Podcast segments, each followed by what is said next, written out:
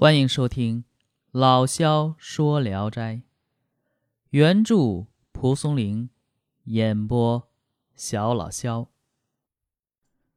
今天讲的这篇名字叫《狂生》，这一篇呢是个小短篇，讲的是这个刘学师曾经讲过呀，济宁有个狂放的书生，非常喜欢喝酒。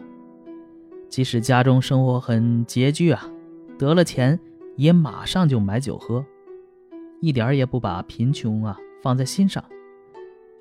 恰好当时有位新刺史到任，也能喝酒，却没有陪酒的对手。刺史就听说这狂生很能喝酒，就把他叫来一起喝。喝着喝着呢，就感觉这个人啊确实不错，很喜欢他。时常和他一起谈话宴饮。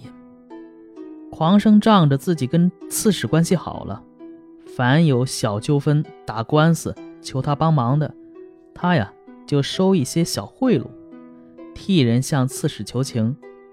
刺史每次也都答应他的请求。狂生渐渐习以为常了，这刺史其实心里就有些讨厌他了。啊，事情都是这样子。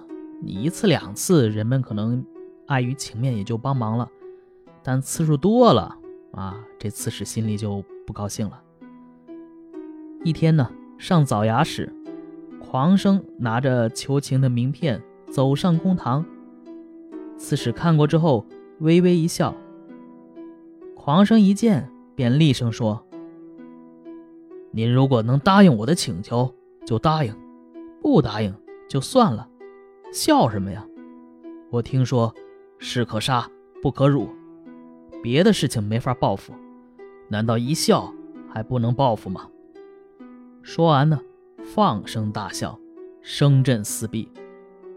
刺史生气地说：“你怎敢如此无礼？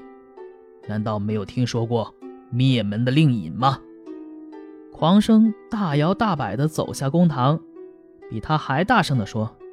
哼，我无门可灭。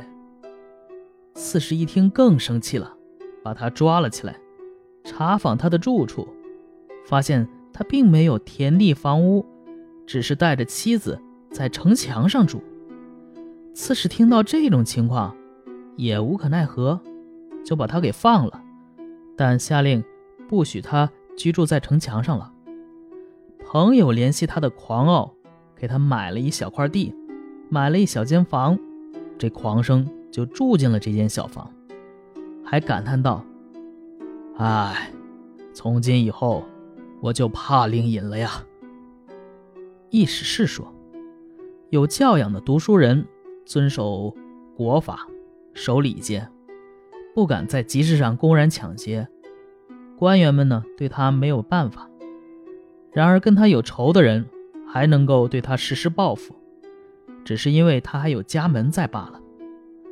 到了无门可灭的地步，那么被他触怒的人也就不能对他实施报复了。呵呵，这就是所谓的贫贱交人吧。只是有教养的人，即使贫困，也不轻易求人。这个狂生却因为生活上的拖累，而在公堂上吵闹，品质可谓低下。即便如此，他的狂傲也不是一般人能赶得上的。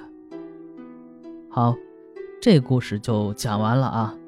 呃，讲讲的是一个狂生啊，狂生某被职受辱，他固然有喋喋公堂、品思下矣的问题，有些咎由自取。但灭门令尹之所以能广行其道，令人胆寒。啊，不是老话说的吗？灭门令尹，破家县令啊，这是古代的，呃，那个老话了啊。与其说是令尹个人的残暴刻度，不如说是从制度上导致这个官吏的权力啊，实在是太大了。政府的权力也挺大，所导致的。假如把这个政府的权力关进笼子，令尹意图报复，嗯，就不是无门可灭。而是从根本上就无所用其极了。明朝冯梦龙《醒世恒言》中有一个小说，名字叫《卢太学诗酒傲王侯》啊，你看人家这个名字起的，呃，这个也是讲县令从来能破家的这个故事，与本片呢比较相似，大家可以看看啊，《醒世恒言》就三言二拍嘛，也都写的很不错，大家可以看看。好，这一篇就讲完了，我是小老肖。咱们下一篇接着聊。